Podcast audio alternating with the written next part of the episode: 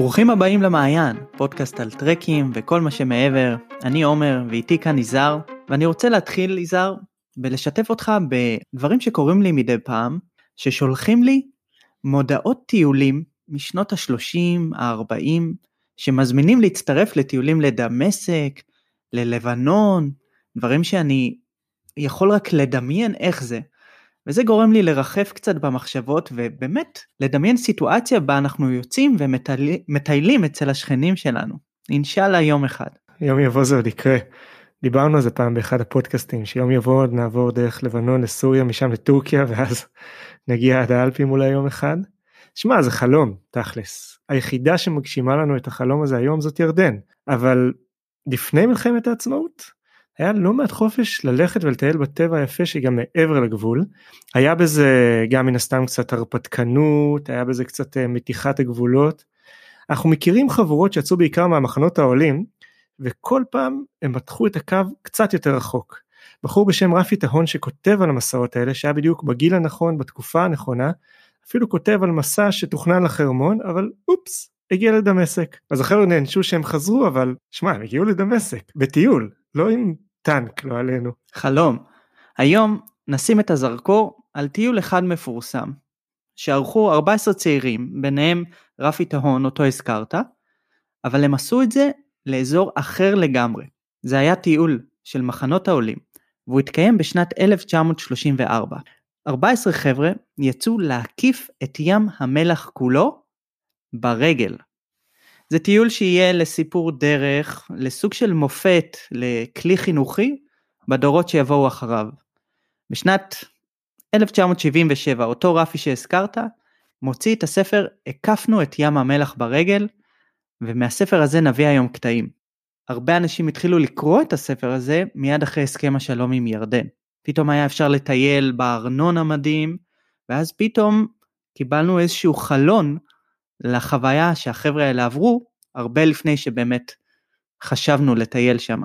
אני זוכר שקראתי את הספר הזה איפשהו בשירות הצבאי זה קלאסיקה של של מדריכי טיולים ובכלל חובבי טבע אני חושב. ואתה יודע דווקא בשירות הצבאי כל הזמן אתה חושב כמה מפחיד שם מעבר לגבול ואלה עושים ככה ולאלה יש ככה.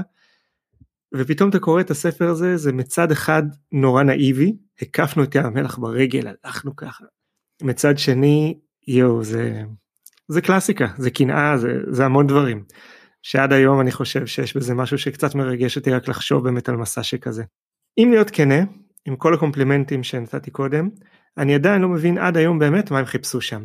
מה זה היה? זה היה מסע התבגרות, זה היה מסע אל הלא נודע, זה היה עצם הגילוי שריגש אותם, המרידה במסגרות השונות, לצאת לכיוון החוסר ודאות. הרי הטיול הזה אני לא יודע אם אתה זוכר אבל הוא יצא באוגוסט שזה עצמו נראה לי משימת התאבדות מדבר יהודה באוגוסט מה הם חשבו לעצמם. שאלות מצוינות. אני חושב שהדרך הכי טובה לענות עליהן זה להתחיל לקרוא קצת מהספר. אני אפתח בחלק בחלק הראשון שרפי כותב בספר על באמת הרגע לפני שהם יוצאים לדרך. מה אתה הולך לקרוא לנו אורגינל עכשיו מהספר? אורגינל עם כל הפאתוס שאני יכול. יאללה כל הכבוד תאמין לי אתה רציני. עמוד 7 היעצרו אותנו. אנו נהיה הראשונים שנצעד סביב ים המלח. אנו נהיה הראשונים בעולם שנקיף את ים המלח ברגל. כך אמרנו לעצמנו. בשבילנו, צעירים בני 18-19, בוגרי בתי ספר תיכוניים בעיר, בתום שנת הכשרה בקיבוץ נען, הייתה זו הגשמה של חלום שרקמנו בהיותנו בתנועה ובהכשרה.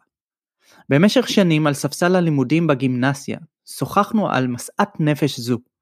אולם, כשפשטה השמועה שאנו, חברי ההכשרה של המחנות עולים, עומדים לערוך את הטיול, קמו עלינו מנהיגים ומפקדים בהגנה ועמדו לעכב בעדנו. ידענו כי קשה ומסוכן הטיול, אבל אחת הייתה החלטתנו, לטייל ויהי מה. בהמשך אם קוראים, אז הם קצת מתווכחים ביניהם ובסוף הם עורכים הצבעה כי באמת היו חלק שלא רצו חשבו שהתזמון הוא לא טוב אבל הם פשוט הרגישו שזאת השעה ולא משנה מה אז הם אומרים ארזנו תיקים ויצאנו לדרך. מטורף.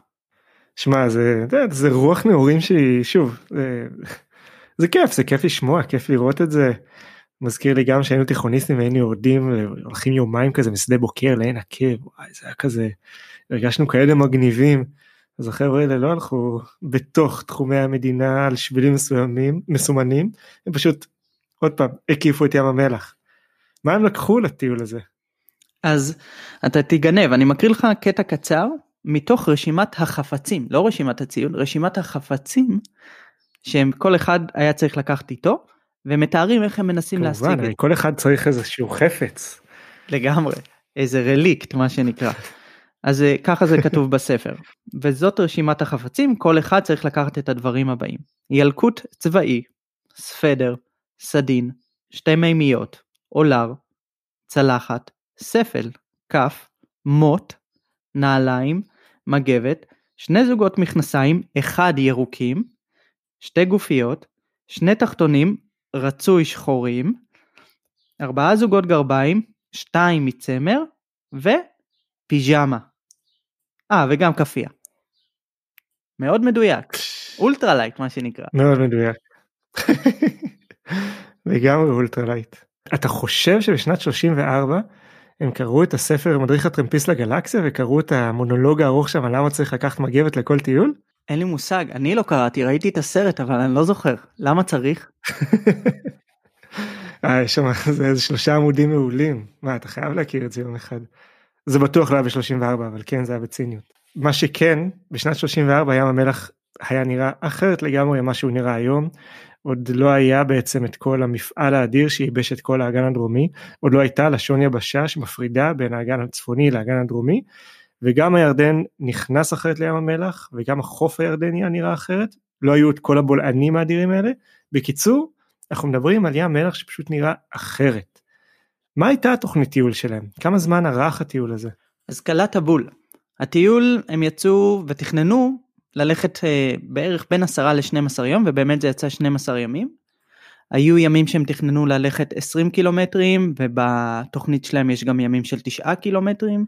טרק קלאסי, אולי דומה למה שאנחנו מדריכים.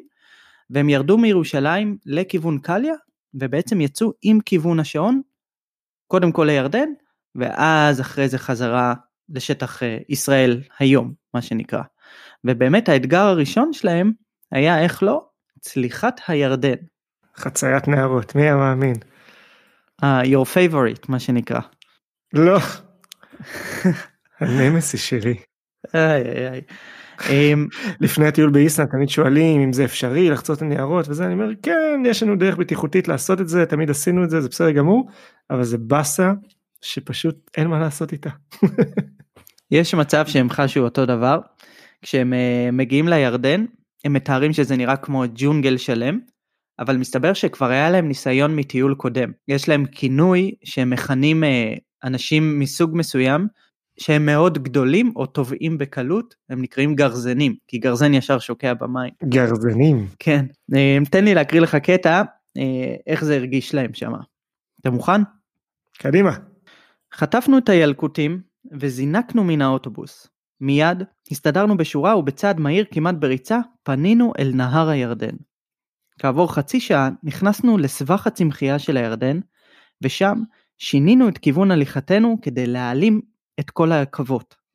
אנו צועדים בין עצים ושיחים הגדלים בגאון הירדן, וההרגשה היא כאילו צועדים אנחנו בתוך ג'ונגל.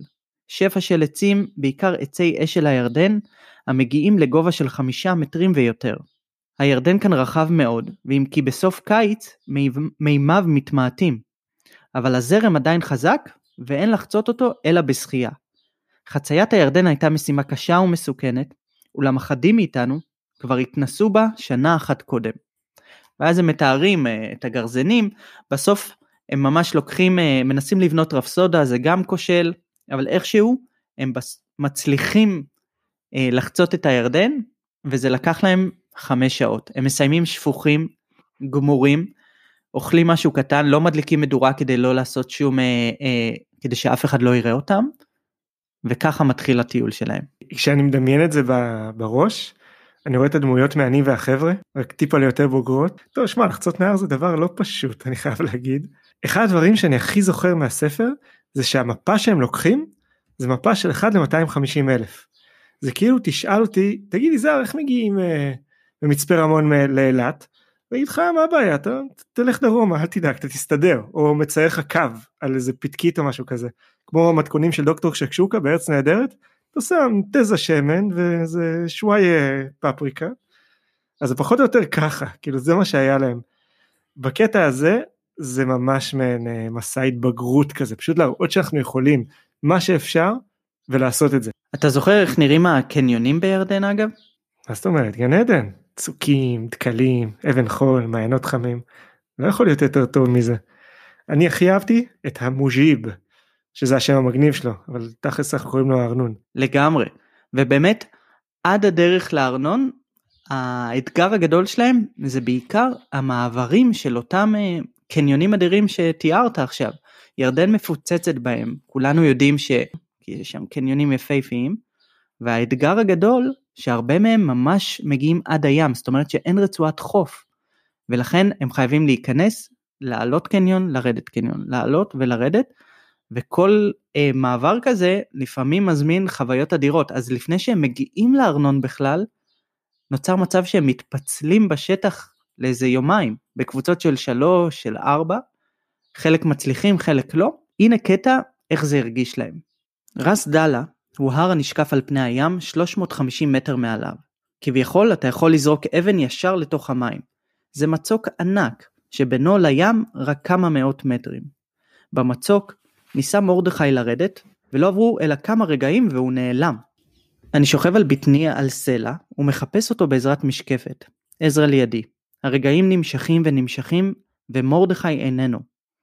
אנו מלאי חרדה. איננו יודעים כי המצוק תלול כל כך ובחלקו שקערורי הם כותבים. ובקטע זה של הירידה לא היה אפשר לראות את מרדכי. היה ברור לנו שהירידה מסוכנת ביותר וחששנו פן יגיע למקום שממנו לא יוכל להמשיך לרדת ואף לעלות בחזרה הוא גם לא יוכל. השעה הייתה בערך חמש אחר הצהריים, השמש נוטה לרדת אל הרי יהודה שבצד השני של הים. הסלעים האדומים לוהטים מחום. אני מחפש במשקפת ומאזין לאולי אשמע דרדור של אבנים. וככה הוא מחפש ומחפש, עד לשלב שהם אה, כן קצת מצליחים לזהות אותו, ואז הוא כותב ככה רפי: אנו פונים מיד וחוזרים אל שפת הרמה הדרומית. גם כאן אין אנו מוצאים מקום לרדת. קירות סלעים תלולים מונעים מאיתנו להמשיך בדרך. בקפיצות מסלעים בגובה 4-5 מטרים, מצליחים אנו, ראובן, עזרא ואני, לרדת. בטרם נעלמנו מיתר החברים אני צועק לעברם כי מצאנו שביל. וכעבור רבע שעה הגענו אל הנחל. הנחל ירוק, מקנים סבוכים ואנו מפל... מפלסים לנו מעבר דרכם. האדמה רכה ולחה. ריח של מים.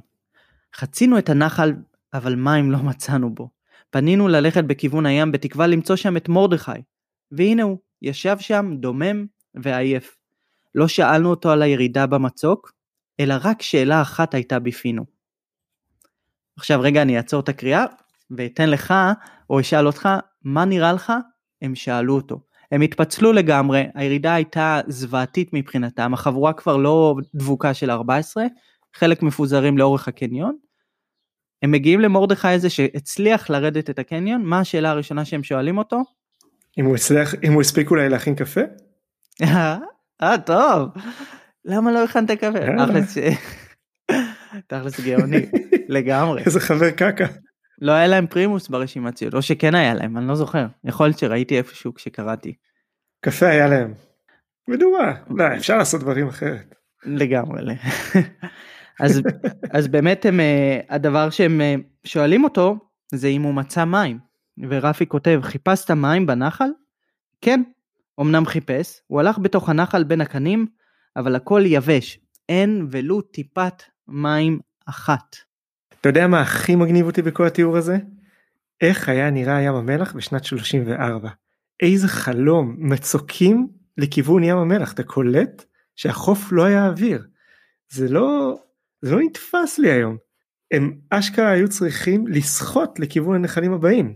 הם מגיעים בסוף לארנונה הזו או לא? באמת הם, חלקם בגלל שהם נורא מפוצלים, הם מחליטים לשחות לארנון, ממש כמו שאתה מתאר, והם אומרים יאללה, אולי נלך להביא מים לחבר'ה ונחזור. עוד פעם, אוגוסט, חום אימים, החבר'ה מפוצלים בתוך איזה קניון אחד, וכמה מהם מחליטים פשוט לשחות לעבר הארנון. זה הולך להם על הפנים. הם חושבים שהם כל פעם מגיעים לדלתא של הארנון ומתבדים, זה לא שמה. ולכן גם החצייה, סליחה, גם השחייה לארנון, לוקחת להם איזה שמונה שעות בלילה. הם מתארים כמה הם, אה, אה, כבר מרוב שהם כל כך צמאים, לא אכפת להם אם זה מי מלח או איזה מים זה, הם פשוט בשלב מסוים, חלק מהם פשוט שותים את המים האלה. הם מתארים שכדי לחסוך אנרגיה, הם צפים למעשה, וחוץ, נראה לי, מגלגל העין שלהם, הכל נרטב, אבל הם כמה שפחות מדברים על מנת לא סתם לחטוף רסיסי מלח לפנים, אבל זה, זה סיטואציה מטורפת, והמים יהיו איזשהו מוטיב חוזר בטיול הזה. ברור שמוטיב חוזר, אוגוסט במדבר יהודה. איך הם לא יהיו מוטיב חוזר? נכון, אבל בסוף הם מגיעים לארנון, וכשהם מגיעים, הם מתארים כמה המקום הזה יפה. הארנון יושב פחות או יותר מול עין גדי שלנו, אבל העוצמות שם אחרות לגמרי. אני אקריא לך קטע קטן מהתיאור בספר של אותו ואדי מוג'יב שדיברת עליו. הקניון האדום, כך נקרא הפרק. הארנון הוא הקניון הנפלא ביותר שיש בארץ ישראל ובסיני. אין דוגמתו ליופי והדר. קירות הסלועים מאבן חול נובי, שצבעה אדום ארגמן, ופה ושם משתלבות בה צורות גיאולוגיות בעלות גוונים עשירים. בערוצו התחתון, לאורך 15 קילומטרים בקירוב, בנוי נקיק הארנון אבן חול. כאמור, זורם הנהר על פני מפלי מים רבים, ואף שמו נגזר על שום רננת מפליו והמולת מימיו המתגלגלים בערוץ הצר. גם השם הערבי של הנחל, מוג'יב, הולם יפה את טיבו, פירושו פעום, הלום. מוג'יב הוא אפוא, הנער הפועם או המתגלגל בהמולה. איי איי. יש משהו תחת צודקים בשמות אה, ערביים שנוגעים בי. מה איתך? אתה מכיר? וואי. אתה מבין למה אני מתכוון? אני בדיוק הפוך. אני מת על שמות ישראל, על השמות העבריים. תאמין לי, ועדת השמות עשתה כזאת עבודה מהממת לפעמים. הרי אילת, כל מסיב המלכים, כל מיני כאלה. אני סאקר של השמות האלה. עם כל הניכוס והבעייתיות שיש בזה, לגמרי סאקר. לפחות אנחנו משלימים, יזהר. שמע, זה נראה כמו סיפור שהכל יכול לקרות בו, אני חייב להגיד. מתי מגיע השלב הזה שהמשטרה הירדנית צריכה לרדוף אחריהם? אם הם בארנון זה אומר שהם פחות או יותר בקו של עין גדי, וכמובן בצד הירדני. זה אומר שעוד רגע הם צריכים לעבור את נחל זרד, ואדי חסה.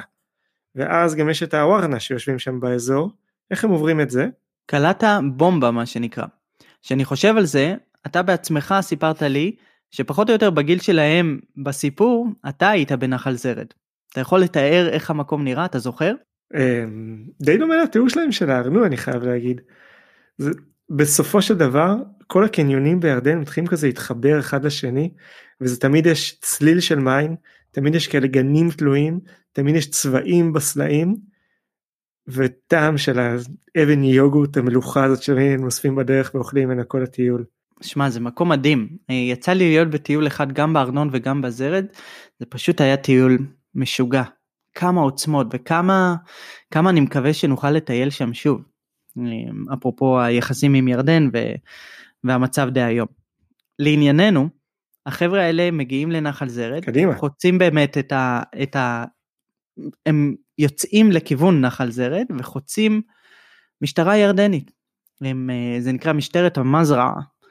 ומתארים קצת לחץ בתוכם, הם אפילו מחביאים את האקדחים שהם סחבו איתם, היו איתם תשעה אקדחים, הם מחביאים אותם כדי לא להסתבך, אבל אין להם ברירה, הם חייבים לעבור דרך התחנת משטרה הזאת, כי אין, אין אפשרות לעקוף. והם uh, מתארים את הלחץ ואת הלחץ ואת הלחץ, עד שהם פוגשים את השוטר הירדני, ואז uh, משום מקום, אחרי כמה, כמה שאלות ששואלים אותם, מי אתם? הם אומרים צופים, בסוף הם משנים את זה לתלמידים, קולט השוטר הירדני שיש פה סוף סוף יש חברה מסכן הבחור יושב בשמש שעות בדרום ים המלח ומה שהוא עושה זה מוציא כלי נגינה ומתחיל לנגן. וכך כותב רפי בספר. הוא מצטט את עזרא, נזכר עזרא. שוטר אחד מוציא רובעבה, כלי נגינה בעל מיתר אחד, הממלט מתוכו מנגינות או יבבות עצובות, יללות, ניגונים מונוטוניים של צער וסבל. ישבנו, ועשינו עצמנו נהנים, ומדי פעם, כדרך יודעי הנימוס הערבי שבתוכנו, עודדנו את המנגן בקריאות התפעלות. הוצאנו מפוחית פה, ונאמנו גם אנו נגינות מלוות בשירה. אנו מספרים להם ניסים ונפלאות על ארצנו. הסמל מבקש להצטלם ואנו נהנים ברצון. הוא נכנס לחדרו, לובש חליפה מגוהצת, מסתרק בקפידה, חוזר למרפסת, יושב על כיסא כשהרובה מונח על ברכיו, רגל אחת הוא מקפל מתחתיו, מזדקף וממלא את ריאותיו באוויר להבליט את החזה. לפתע הוא קם ומבקש מחברנו, בני, הצלם, את משקפיו. חוזר לאותה פוזה כשהוא מרכיב את המשקפיים. הוא רושם את כתובתו ומוסרה לי בבקשה שאשלח את הצילום. ואומנם כך עשיתי כעבור שבועות אחדים. יעני בכל המתח הזה בסוף הם זוכים לאירוח. כמה פעמים אמרו לי שאחד הדברים שמטיילים נורא אוהבים בירדן ובעיקר מדריכים זה את האנשים לפני הכל את הירדנים וזה די התחבר לי הסיטואציה הזאתי. מכאן יעשו הנערים בעצם את הדרך ברגל עד פחות או יותר דרום ים המלח ומשם הם מצליחים לקחת סירה ולהפליג לאזור של מפעלי האשלג ממש שנולדו רגע לפני שהם יצאו לדרך. כן בשלב הזה כבר יש תעשייה כמובן פיצית של אשלג שם אבל זה כבר חבר'ה שמדברים עברית זה כבר משהו הרבה יותר בטוח יש להם הרי מים אולי קצת אוכל. ואז החבר'ה נכנסים לאסק נכון? הם מתחילים לחשוב לסיים את הטיול. הם uh, עייפים אני לא יודע איך הם לא עשו את זה עד עכשיו סוף סוף הם, עוש... הם מדברים על להפסיק את הטיול. אבל רגע לפני שאני ממשיך בסיפור שעובר עכשיו לצד הישראלי תגיד היית מצטרף להרפתקה כזו? אם זה היה שנת 34 מאמין שכן. תכלס בטוח כן.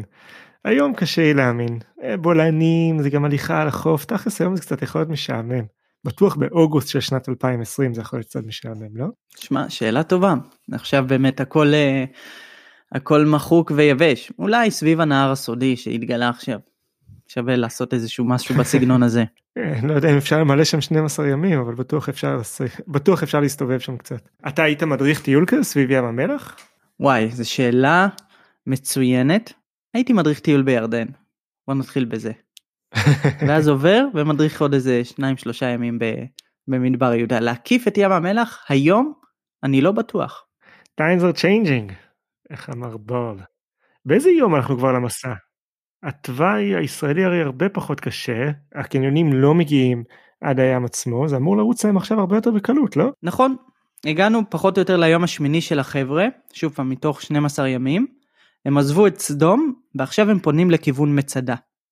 ממש כמו שציינת הקושי המצטבר הביא אותם להחלטה להמשיך אבל הפעם הם אומרים חבר'ה בואו ניקח גמל ובדואי ושיעזרו לנו, נסחוב, אה, שמישהו יסחוב לנו את המים ואולי חלק מהציוד, זה יעזור לנו. שוב, הם מתעסקים במים, אבל מסדום עד מצדה יש להם את עין בוקק, שאז זה מעיין, גם היום, סליחה, מסדום עד מצדה יש להם את עין בוקק, שאז והיום זה מעיין אדיר של מים מתוקים, יכלו גם למלא שם. אתה צודק, אבל מה שרפי כותב בספר, שהשפך של נחל בוקק לא הגיע לים, ולכן כשהם הולכים לאורך רצועת החוף, הם לא ממש יודעים שיש בו מים. מי כן ידע? הגמל, סליחה, הבדואי שהלך עם הגמל ומי שהלך איתו מאחורה. כל השאר כבר היו הרבה מקדימה, ולכן רק מי שהיה צמוד אליו נכנס למלא מים, וזהו. וכל השאר חבר'ה היו כבר מקדימה. בין כך ובין כך מה שנקרא, מעט המים שהם אספו בסוף נשפכו. למה? כי הבדואי והמגמל מה שנקרא לא באמת היה מגמל, הוא העמיס את הגמל לא, לא טוב כל כך וכל הציוד אה, נשפך, יש שם תיאור שלם איך המים פשוט נשפכים. בסוף 14-60 שנים, אבל בדואי וגמל זה מי שמציל אותם והביא להם מים, מכל הסיפורים האלה. אז מה עשו כל שאר החבר'ה בינתיים? את הבדואי ואת הגמל הם שולחים איכשהו לעין גדי כדי להביא עוד מים, ובשלב הזה הם מטפסים את מצדה. זה משהו שהם תכננו לעשות עוד לפני הטיול שלהם, אבל לרוע מזלם יש להם את היום הכי חם בטיול. רפי מתאר שככה יש את התחושה הזאת של סוף הקיץ, שזה דווקא השלב שהכי חם במדבר יהודה, והיום הכי חם נפל להם על הטיפוס למצדה, הם מצליחים לטפס, אבל הם מהר מאוד יורדים, כמעט מתפחלצים שמה, עוד פעם, ואין להם שום מים איתם.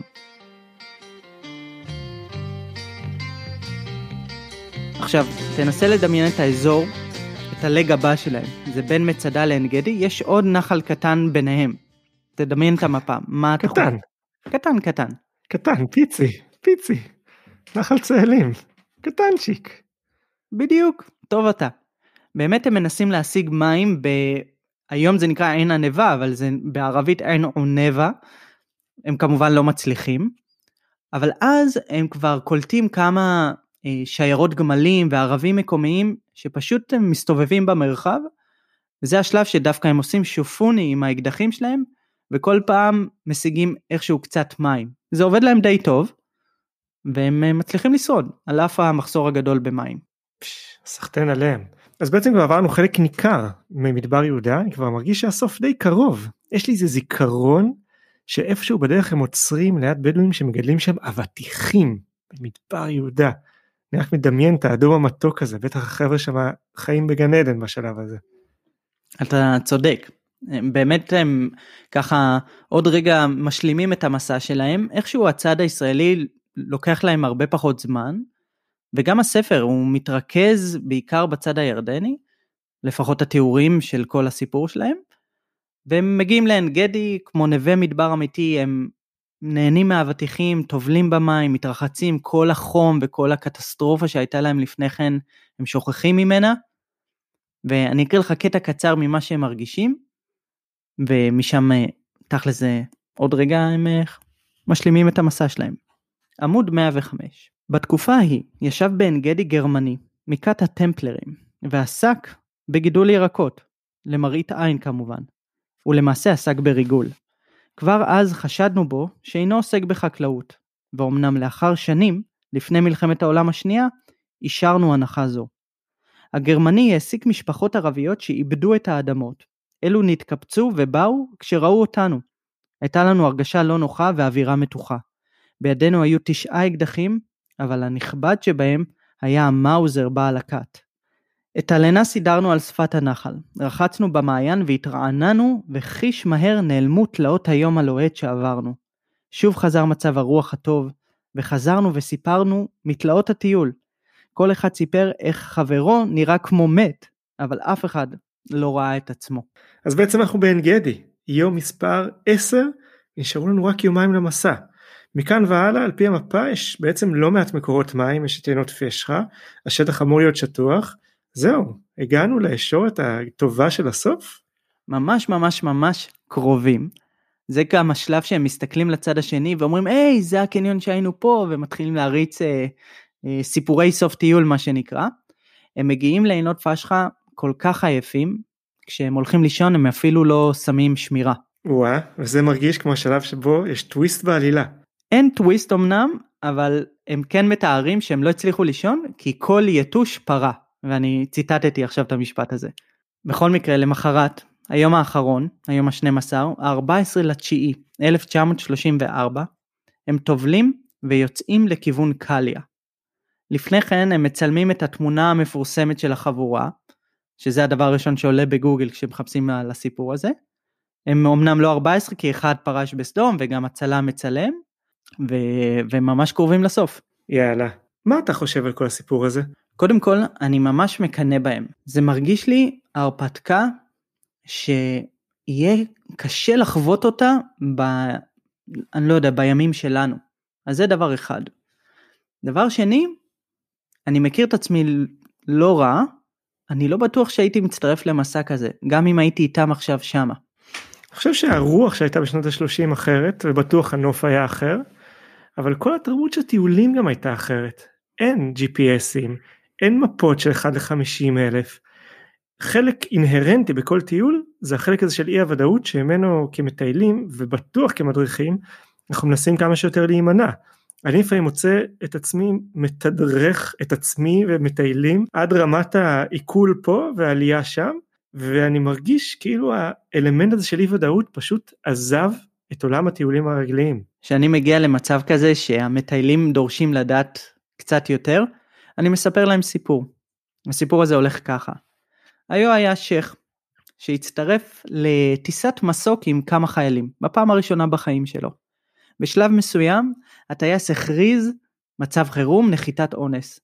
כל החיילים נלחצים, בסופו של דבר המסוק נוחת, הדלת נפתחת, החיילים קופצים על האדמה, מנשקים אותה, אומרים ברכת הגומל, מודים לאלוהים, רק הזקן הולך, מוציא סיגריה, מתיישב על אבן, לא מדבר אפילו, ומעשן, בניחותא מה שנקרא. אחד החיילים קולט את זה, הולך אליו, שואל אותו, תגיד, איך לא נלחצת? כמעט מתנו, הלב שלנו ירד לתחתונים. מה מסתבר, יזהר? שהזקן מעולם לא טס במסוק, והיה בטוח שככה נוחתים. מה מוסר השכל? מוסר השכל מה שנקרא. שלפעמים דווקא חוסר ידיעה יכולה לשרת אותנו בחוויה עצמה. כי פה היו שני אנשים, היה את הטייס שידע מה קורה ושלט אולי ברגשות שלו, והיה את הזקן שלא ידע מה קורה והצליח לעבור את החוויה הזאת הרבה יותר רגוע. אז זה יכול לעבוד לשני הכיוונים. מעניין, שמע, יש את העלייה בסובב מון בלן שאנחנו מדריכים של כל דטריקו, שאתה אשכרה עומד למטה בוואדי ואתה רואה את סוף העלייה, זה כמעט 700 מטר עלייה ואתה רואה אותה מההתחלה ועד הסוף. ואז אפשר להסתכל על זה בשני כיוונים. כיוון אחד, אשכרה יש מולנו אתגר, אנחנו רואים אותו, בואו נעשה אותו. כיוון שני, זה איך אנחנו בכלל מסתכלים על אתגרים. לא תמיד, או יותר נכון להגיד, רוב הפעמים אנחנו לא מבינים שאנחנו באמת באתגר עד שאנחנו לא נמצאים בתוכו. ואז כל מימד הזה כן ודאותי הוא לא קיים. הרבה פעמים אנחנו נתקלים במצב כזה שאפילו מטיילים אומרים לנו, טוב שלא אמרת לנו אחרת לא היינו באים, אתה בטוח מכיר את השורה הזאת. ואני תמיד עם הרבה שאלות סביב זה. אני אישית מעדיף לפזר את האי ודאות הזו, מי שרוצה אי ודאות כעיקרון, שלא יקשיב, אין לי שום בעיה עם זה. אני חושב שבכלל החיים מזמנים לנו מספיק אי ודאויות, שאנחנו לא צריכים להזמין עוד כאלו, ואולי זה גם, אתה יודע, בדור שלנו בימים האלו, זאת כמות אי הוודאות שאנחנו יכולים לספוג, לא משהו מעבר לזה. יש מצב שבהרבה מקרים אנחנו די דומים. העלייה שאתה תיארת שהיא מאוד ברורה לך במונבלן, בקילימנג'ארו לדוגמה, הטיפוס ביום האחרון לפסגה, אתה לא רואה אותה, אתה מטפס בחושך, דווקא שם לפעמים אני מנסה לא לתאר יותר מדי מה הולך לקרות או איך הם ירגישו, דווקא על מנת שהם לא יבהלו נורא. אז, אה, אז בהרבה פעמים אנחנו באמת, נראה לי נכון לפזר את האי ודאות, ואולי יש פעמים שעדיף שלא. או להביא את הסיפור הזה על הזקן ואז הם uh, מבינים. חתול בשק זה קורה לנו הרבה פעמים שאנחנו מטפסים אתה מתחיל לפנות בוקר עם פנס פתאום שעולה השמש אתה מבין באיזה ברוך אתה אין יותר מדי ברירות פשוט צריך להמשיך. וואי לגמרי. אז אולי ככה במקום פינת הציטוט באמת פשוט הקראנו את פרקי היומן האחרונים. בשמחה. עמוד 109. החלום הפך למציאות והמציאות לאגדה, זה שם הפרק. החלום הפך למציאות, הבלתי אפשרי התגשם. בהרגשה של סיפוק רב, אנו צועדים זקופי ראש, צועדים לקצב נגינת מפוחית פה ומהררים על הימים שעברנו. הרגשת כולנו היא שהודות למשמעת המופתית ולרגש האחווה והרעות עמדנו במשימה ובכל תלאות הדרך. לא קרה אף פעם ולו מקרה פעוט ביותר של ריב או עלבון. היחסים בינינו היו מושלמים. אה, ואז הם, אה, הוא מדבר שהם עולים לאוטובוס וממשיכים לכיוון ירושלים ומהר מאוד מתפזרים ואז הוא מסיים ככה, סיום אה, משעשע אני חייב לציין. התפזרנו, כאמור, כל איש למקומו. היו בינינו שאחרי שרחצו ואכלו, שכבו לישון וישנו, וישנו שינה רצופה של 36 שעות. במשך חודשים לאחר מכן לא עזבה אותנו התאווה למים. היינו מתעוררים בלילה ורצים לברז מים. כמה מאיתנו החזיקו מימייה מלאה במים ליד המיטה, לשתות ולשתות. הטיול הפך בדיעבד למבצע, למפעל. ניסיון הטיול שימש אחר כך את אלה מאיתנו שהיו מורי דרך בפלמ"ח. במשך שנים התחנכו תנועות הנוער בארץ על סיפורי מאורעות הטיול. הקפנו את ים המלח ברגל. היינו הראשונים והיחידים שעשו זאת אי פעם. איזה finish, הקפנו את ים המלח ברגל. הכי חשוב זה לסיים בפאסון. לגמרי. אם כבר, אתה מבין, אנחנו מקליטים פודקאסט במקום ללכת להקיף איזה, לא יודע מה, אבל אה, לפחות יכלנו להביא את הסיפור הזה לכאן. לגמרי. עומר תודה רבה רבה. אנחנו היינו פודקאסט המעיין, פודקאסט על טרקים וכל מה שמעבר. עקבו אחרינו באפליקציות השונות, יירשמו לקבוצת הפייסבוק המעיין, ובכלל, שמרו לעצמכם. תודה רבה שוב שהאזנתם, תודה רבה עומר, וביי.